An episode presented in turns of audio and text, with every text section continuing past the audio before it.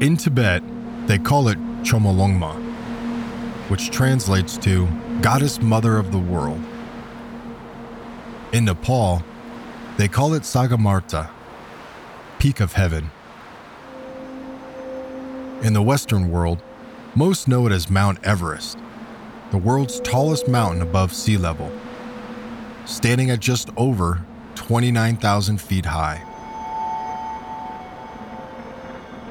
Roughly the equivalent of 20 Empire State Buildings, stacked one on top of the other. It stands without parallel as our most iconic symbol of human endeavor. Since Tenzing Norgay and Sir Edmund Hillary reached its summit in 1953, thousands more have completed the grueling climb and hundreds have died trying. Most remain where they fell, turning the mountain into a giant glacial graveyard. Back in the morning of May 25, 2006, 50 year old Lincoln Hall became one of the lucky few thousand to successfully make it to the top. Hall was ecstatic.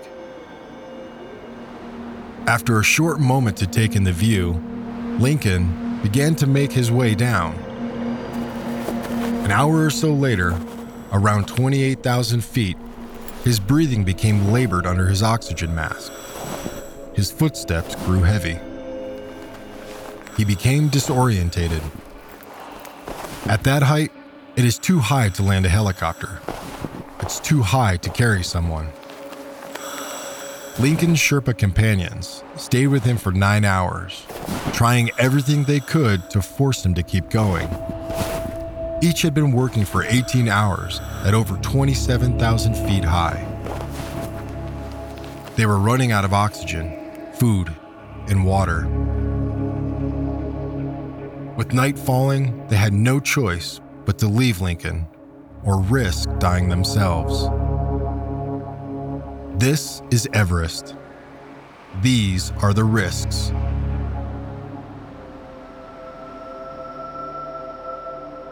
At 7:20 p.m., as the temperature dropped to negative 15 degrees, Lincoln lay down on the snow and fell unconscious.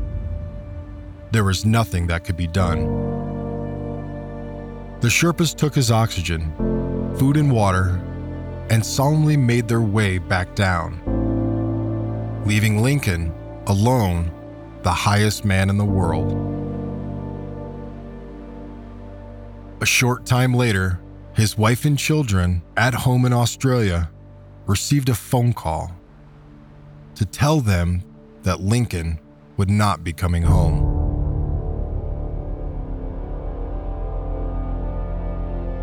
I'm Donny Dust, United States Marine Corps veteran and world renowned survival expert.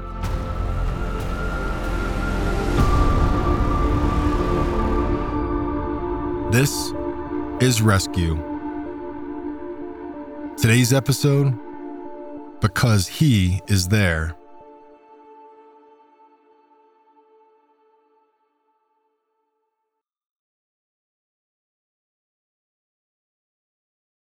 A few hours after Lincoln Hall was declared dead, another team of climbers arrived at Camp 3 at Mount Everest.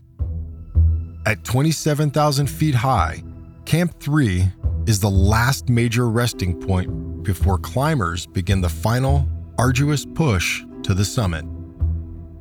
Among the group was 26 year old Myles Osborne. For Myles, who was aiming to become one of the youngest British climbers ever to make it to the top, it was the culmination of years of planning, training, and saving up. I think Everest probably first entered my mind when I climbed Mount Denali up in Alaska, probably in about 2003. I climbed that with an American who he himself had been looking at going to Everest, and he made this statement which really resonated with me, which was that he felt that having climbed Denali, he had all of the equipment and he had the know how to go to Everest should he want to. For the next 18 months, Myles dedicates his entire life to making it a reality. I worked several jobs and I just saved everything that I had. Quite simply, everything for a year and a half was aimed at achieving that goal. I was outside with a heavy backpack, hiking up and down hills for hours at a time. Myles decides to tackle the mountain from the north side, mainly because it's the cheapest option. I selected an expedition which was led by a, an American called Dan Mazur, a tremendously skilled mountaineer with extraordinary experience. I suppose this was probably a full service expedition, but run on uh, bare bones would be the best way I could put it.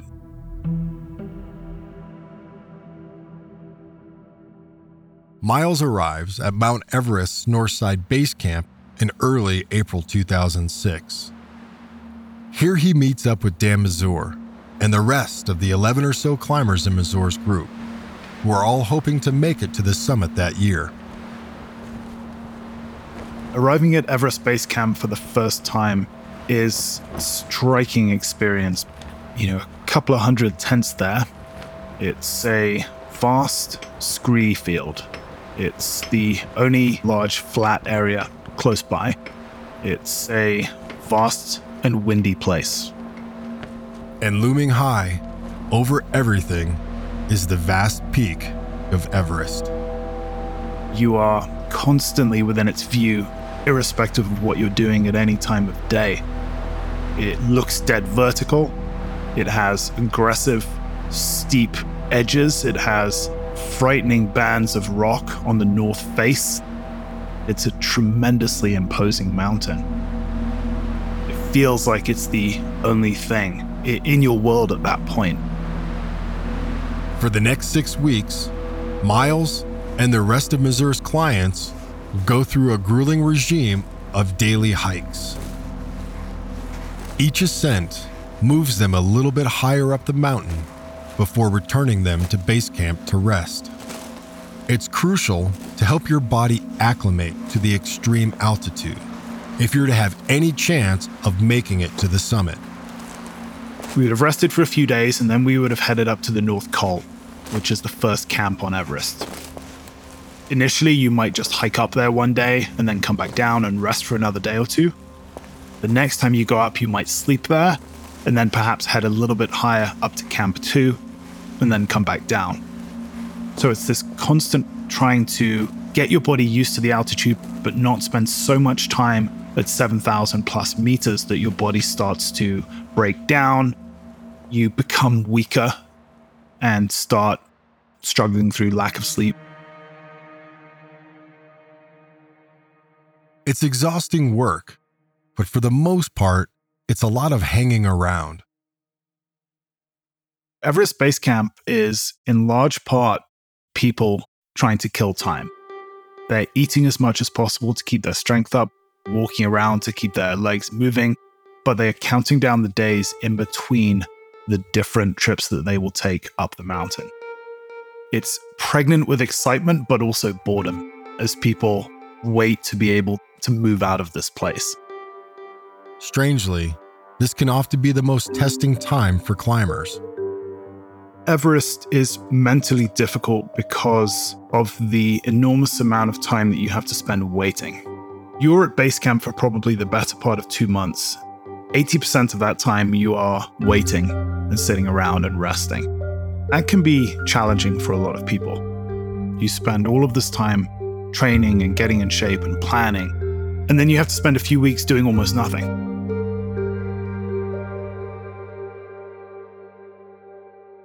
It's a lot of time to think about the ascent. A lot of time also to dwell on all the things that might go wrong. In particular, whether your body will handle the altitude or not.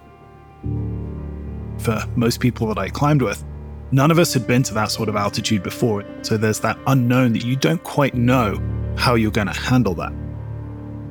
It didn't help that there had already been an unusually high amount of deaths on the mountain that year. So there are a lot of rumors. We knew about a Sherpa who had died early in April fixing ropes. We had heard rumors of other people. There was a sense that perhaps there was more death than one would typically anticipate in any given season. In spite of all that, Myles is raring to go. I doubt there are too many 26 year old men who are particularly patient, and if there are, I wasn't one of them. For me, it was all about wanting to move, wanting to get higher, wanting to progress, wanting to move forward. Like most people at the camp, what worries Myles the most isn't the fear of what might happen on the mountain, but the possibility that he might not even get the chance to reach the top. There is no accounting for how the weather might shift on any given day, and no guide is willing to risk the life of their clients if the weather decides not to play ball. They will simply call off the climb and order everyone back down the mountain. The one all encompassing concern that I remember is just wanting to have the opportunity to go to the summit. It didn't worry me quite so much if I had failed in doing that, but to have gone to that much work and money and expense and then having the weather misbehave and prevent you from even having a chance to go to the top, that was a far more frightening concern for me at that time. After six long weeks of waiting, Myles and the rest of Mazur's clients get the green light to begin the long ascent to the summit. From here, they make their way steadily, first to advanced base camp at 21,000 feet, then on to Camp 1 at 23,000 feet. Then Camp 2 at 25,000 feet. And Camp 3 at just over 27,000 feet.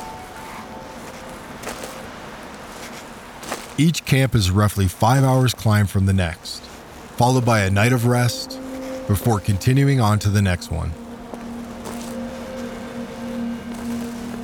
At Camp 3, you enter the death zone, the height at which most climbers require oxygen to advance any further. You are above 8,000 meters, your body is starting to die. It's not a place you want to spend any time. Dan Mazur's climbers travel in two groups. The first had already made it to the top and were on their way back down when Myles and his group arrive at Camp 3 in mid May. Camp 3 is, even to call it a camp is a bit of an exaggeration. It's a series of tents thrown on any piece of land that is roughly flat. You're not trying to sleep there, you are just trying to rest there for a couple of hours.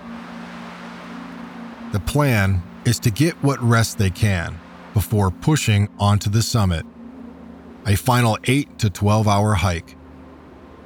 Due to the altitude and difficulty of the route, which includes near vertical climbs and a narrow rocky path flanked on both sides by sheer 8,000 foot drops, the last section is by far the hardest part of the entire ascent. But then, the weather changes. Climb leader Dan Mazur delivers the sickening news that it'll be too windy to make it up to the summit. He calls off the ascent and orders the climbers to return to base camp. That was astonishingly disappointing. The weather had been stable, it had suddenly turned the day that we wanted to go to the summit. This was what I had feared most. This was not having the opportunity to try to go to the top. More after the break. Do you ever wonder how celebrities order food? Like, is Sarah Paulson a Diet Coke or a regular Coke girlie? Some peasant Coke? No. Or how does Sofia Vergara order a pizza? No, nothing. No tomatoes. I cannot eat tomatoes. Tomatoes? Yes. Are you cool with mushrooms? Not really.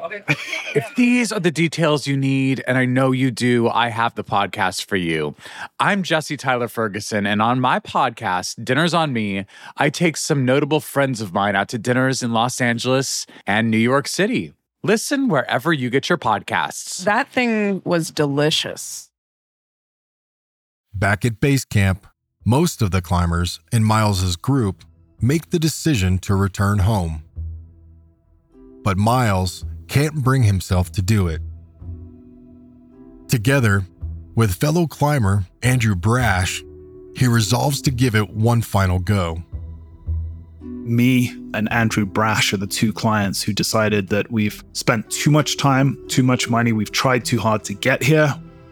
While we're here, why not give it another go? Andrew and I decided that we were going to rest for a day or two and then head back up the mountain in late May. About a week later, after five straight days of climbing, Myles is back at Camp 3. It is May 25th. The same day, unknown to them, climber Lincoln Hall had been declared dead and left on the mountain. We get inside a tent, melt some snow for water, we rest, we eat as much as possible. Now, only four remain. Dan Mazur, myself, uh, Andrew Brash, a Canadian climber and pretty experienced, and Jangbu Sherpa, who was assisting. Dan had been to the summit of Everest multiple times. Dan's a, a very laid back, very funny guy, very smart, very well read guy. Andrew was a teacher, similarly erudite, with a fairly serious climbing resume that involved some impressive technical routes on high Himalayan peaks. Jangbu Sherpa had worked with Dan for perhaps 10 or 15 years, soft spoken, friendly, and like many Sherpas, tremendously reliable and committed to the work. He and Dan had, I think, a deep level of trust with one another. The team has the place to themselves. I think we were perhaps the only team anywhere above Camp 1. Everybody else had either gone to the summit and gone home or uh, had simply had enough and left. From here, it will be a straight, uninterrupted shot to the summit. With the weather looking good, it's hard not to feel excited. All the planning, the 18 months of tireless work to save money, and the grueling 40 days of acclimating, all of it is going to pay off. At shortly before midnight, Dan Mazur tells the team to get their gear together. They're going to the top. We came out of our tents. It was an astonishingly calm evening. It was the perfect weather. And there was nobody else who could impact us. They switch on their headlamps and begin to climb.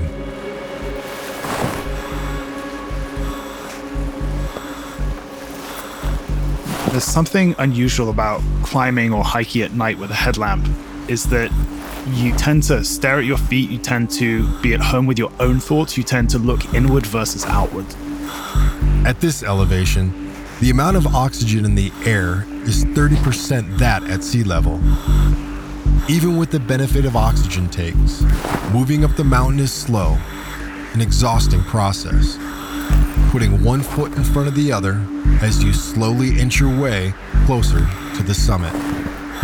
Breathing four times, move your left foot. Breathe four more times, move your right foot. I found myself focusing more on what was directly in front of me, checking my footing, making sure that my crampons were in the right place. I remember the wind consistently being in my ears, punctuated by the crunch of crampons as you move them through the ice. Aware that I was in a place of astonishing beauty that I would likely never see again, but never quite able to appreciate it. After five hours of climbing, Myles's group arrive at the North Ridge.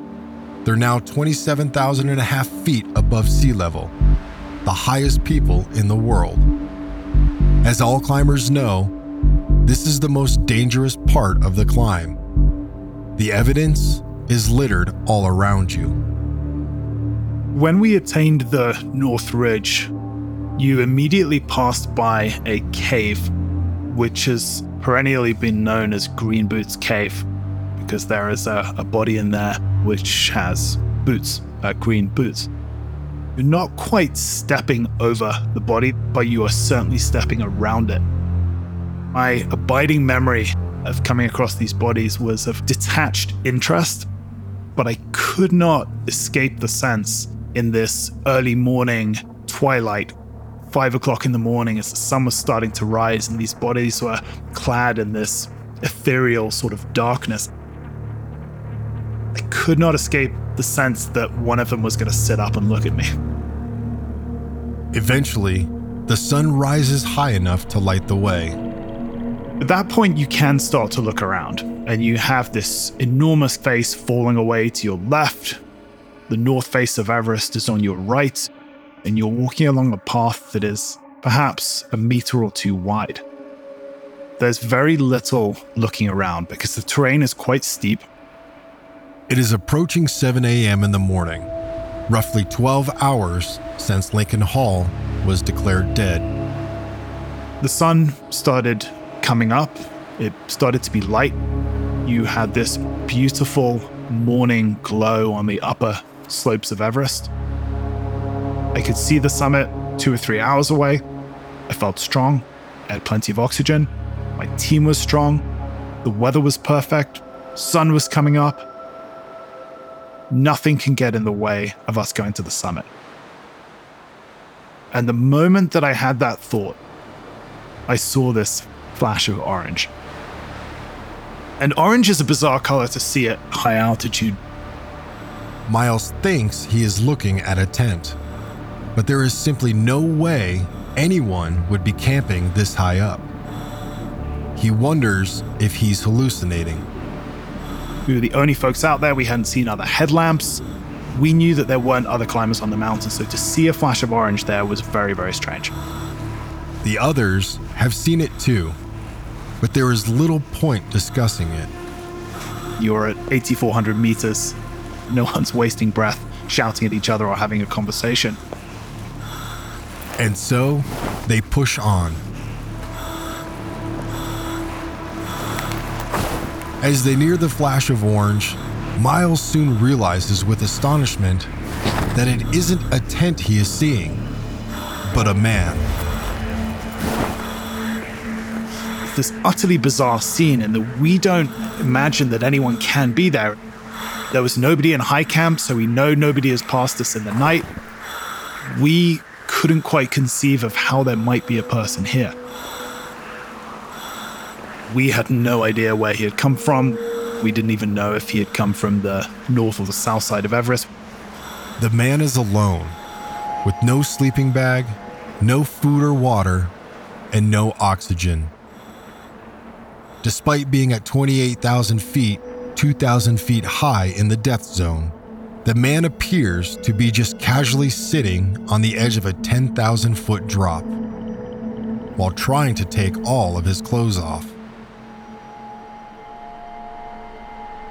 This was something that truly made me question whether high altitude was having some sort of effect on my mind because it becomes clear this is a man, but he is in the process of stripping off his clothing as quickly and as much as he can. He has a fleece that he has opened. He has his shirt opened underneath that. He's messing around with his sunglasses. As we walk closer, he looks up and he says, I bet you're surprised to see me here. It was a correct statement. I was. I was very surprised to see him there. Despite the man's strangely lucid statement, it's clear he's removing his clothes because he is completely delirious.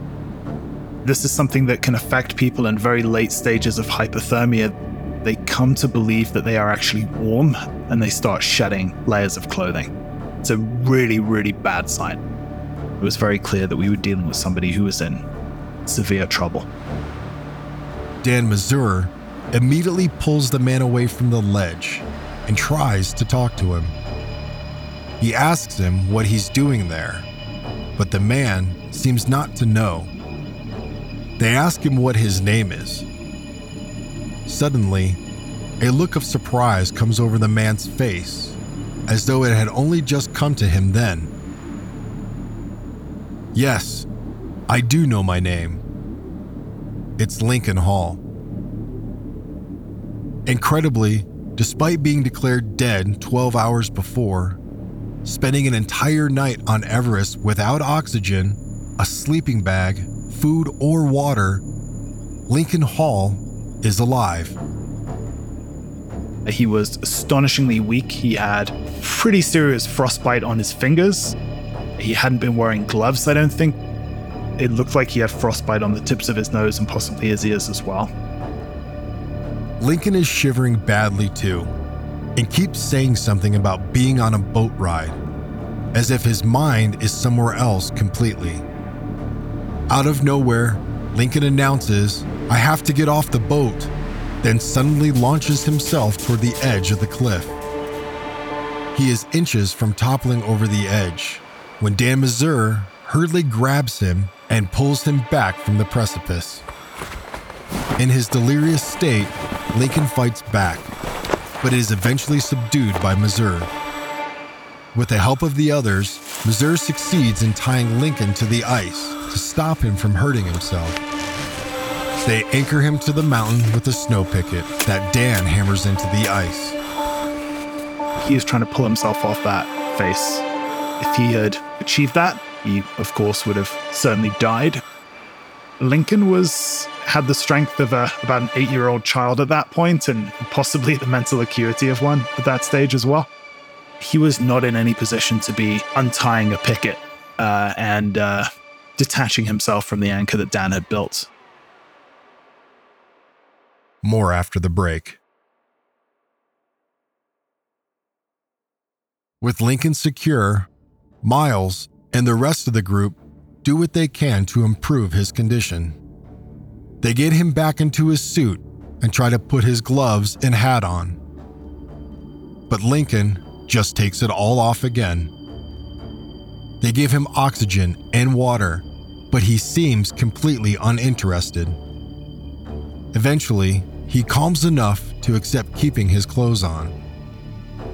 Just then, two other climbers approach from below.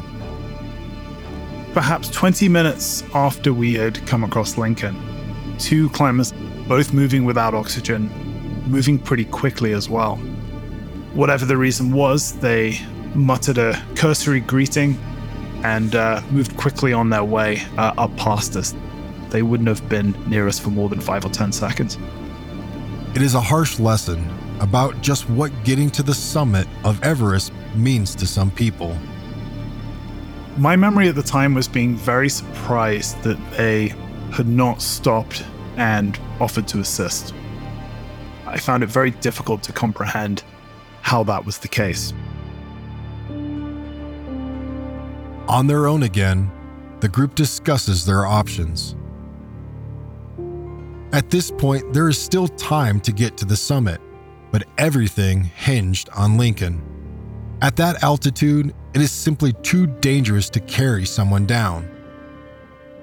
The only way he would be getting off the mountain was if he could somehow find the strength to get back on his feet and walk down.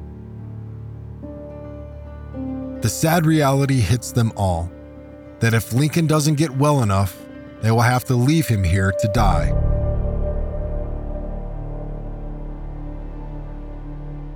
There wasn't much that we could do for him as far as moving him. You don't have the ability to lower them as you would on the south side of Everest to use gravity to assist you.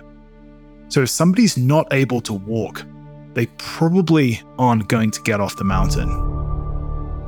Our thinking was to try to get him warm, try to give him food and, and warm fluid, and to try to get his strength to a point that he would at least be able to stand. Next, Dan gets on the team's radio and contacts the team's chef, who is down at Advanced Base Camp. He tells him to wake up anyone who knows Lincoln Hall. Eventually, the message is relayed to Alex Abramov, the man who led Lincoln's expedition to the summit. Abramov is absolutely astonished to hear that Lincoln is still alive. He promises to see if he can get someone to come up and help.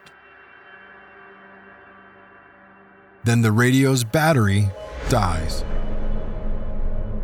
Myles and the others can only wait, doing everything they can to help Lincoln stay warm and safe on the mountainside, in the hope that help will arrive in time.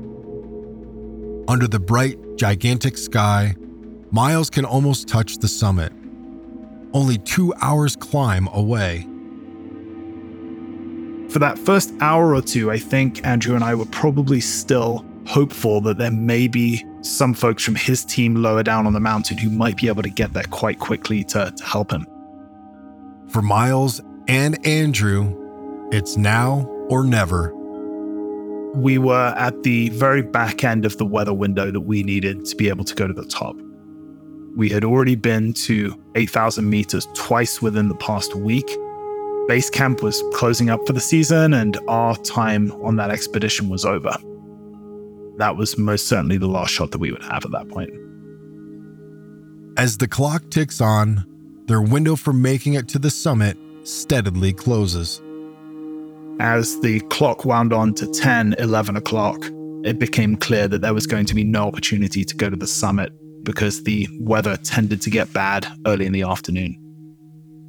There isn't for a moment any question about what the priority is. But watching his chances slip away, second by second, so close to the top of the world, is hard to take for Myles. I distinctly remember an overwhelming sense of enormous disappointment because this is something that you have worked for and trained for. And in that moment, it was very hard to see a bigger picture that, in fact, the summit is completely irrelevant when a man's life is on the line. I think at that exact moment, I did not have that perspective. Eventually, after five hours of keeping Lincoln alive, Myles spots two climbers approaching from below. Two Sherpas, colleagues of Alex Abramov. We spent probably five hours with Lincoln, and we were thrilled to see uh, a rescue team of Sherpas moving very rapidly up from high camp. I believe they may have come from Camp 1, possibly Camp 2. They were the only way, realistically, that Lincoln was going to get off the mountain. Once this team was there, and these folks are, of course, far stronger than anyone on our team and far more capable of moving Lincoln off the mountain. At that stage, I had no doubt that he would get down at that point.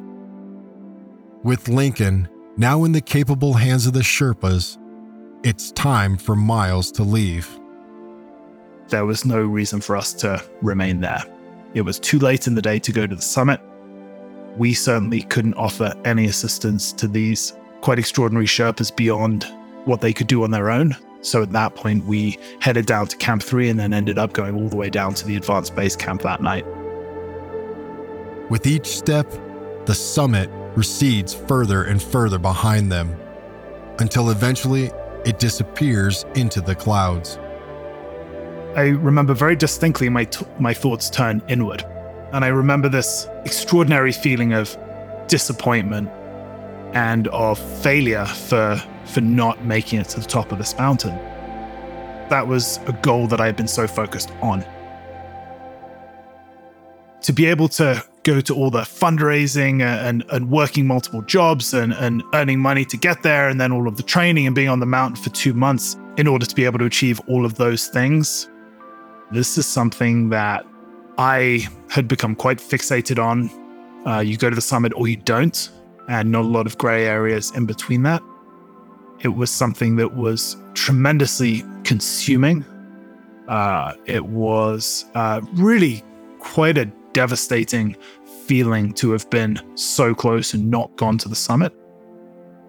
For a few days there, I did not have the perspective of understanding that, in fact, the summit was entirely irrelevant and the fact that Lincoln had survived was the important thing.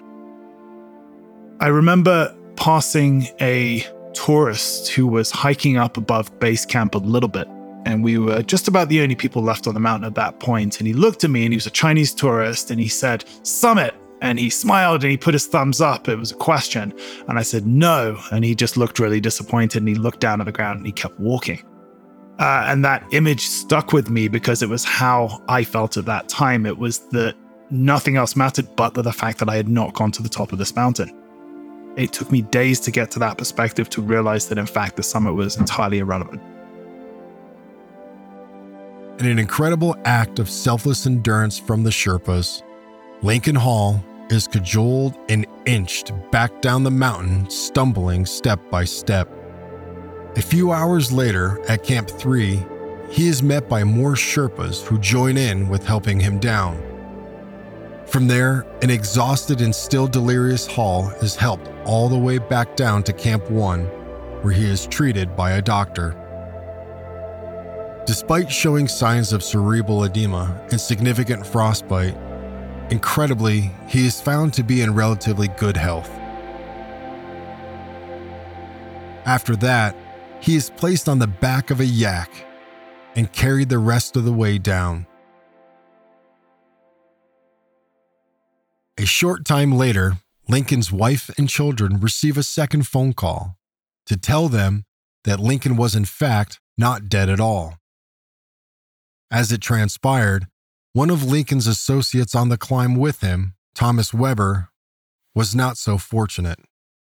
He collapsed shortly before Lincoln and died on the mountain. Eleven climbers died that year trying to summit Mount Everest, the second highest fatality rate in history at that time.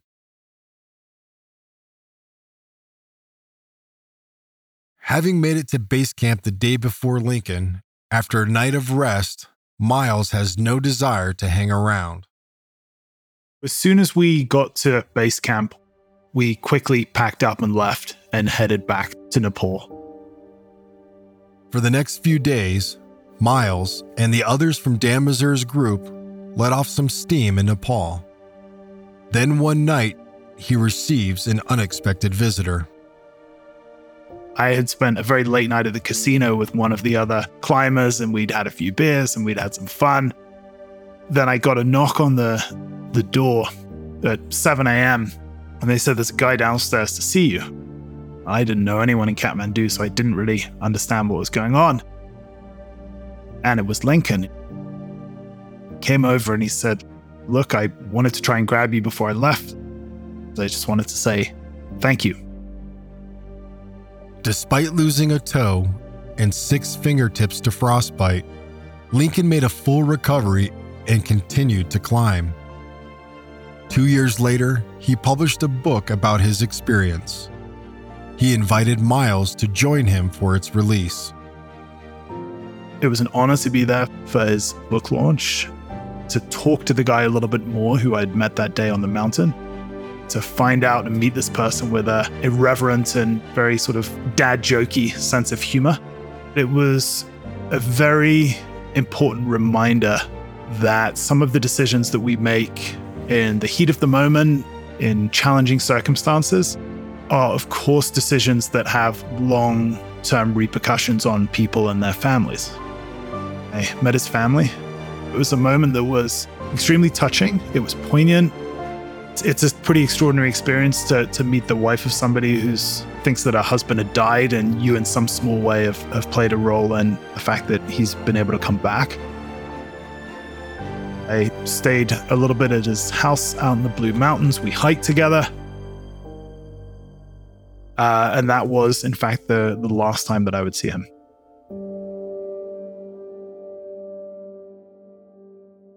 In 2011, Hall was diagnosed with mesothelioma, a cancer commonly caused by asbestos. It is thought Lincoln was unwittingly exposed to the substance back when he was a child, helping his father to build two cubby houses on the property where he grew up. He died the following year at age of 56. Today, Myles continues to live and work in America. And though he also continues to climb, he has no ambitions to return to Everest.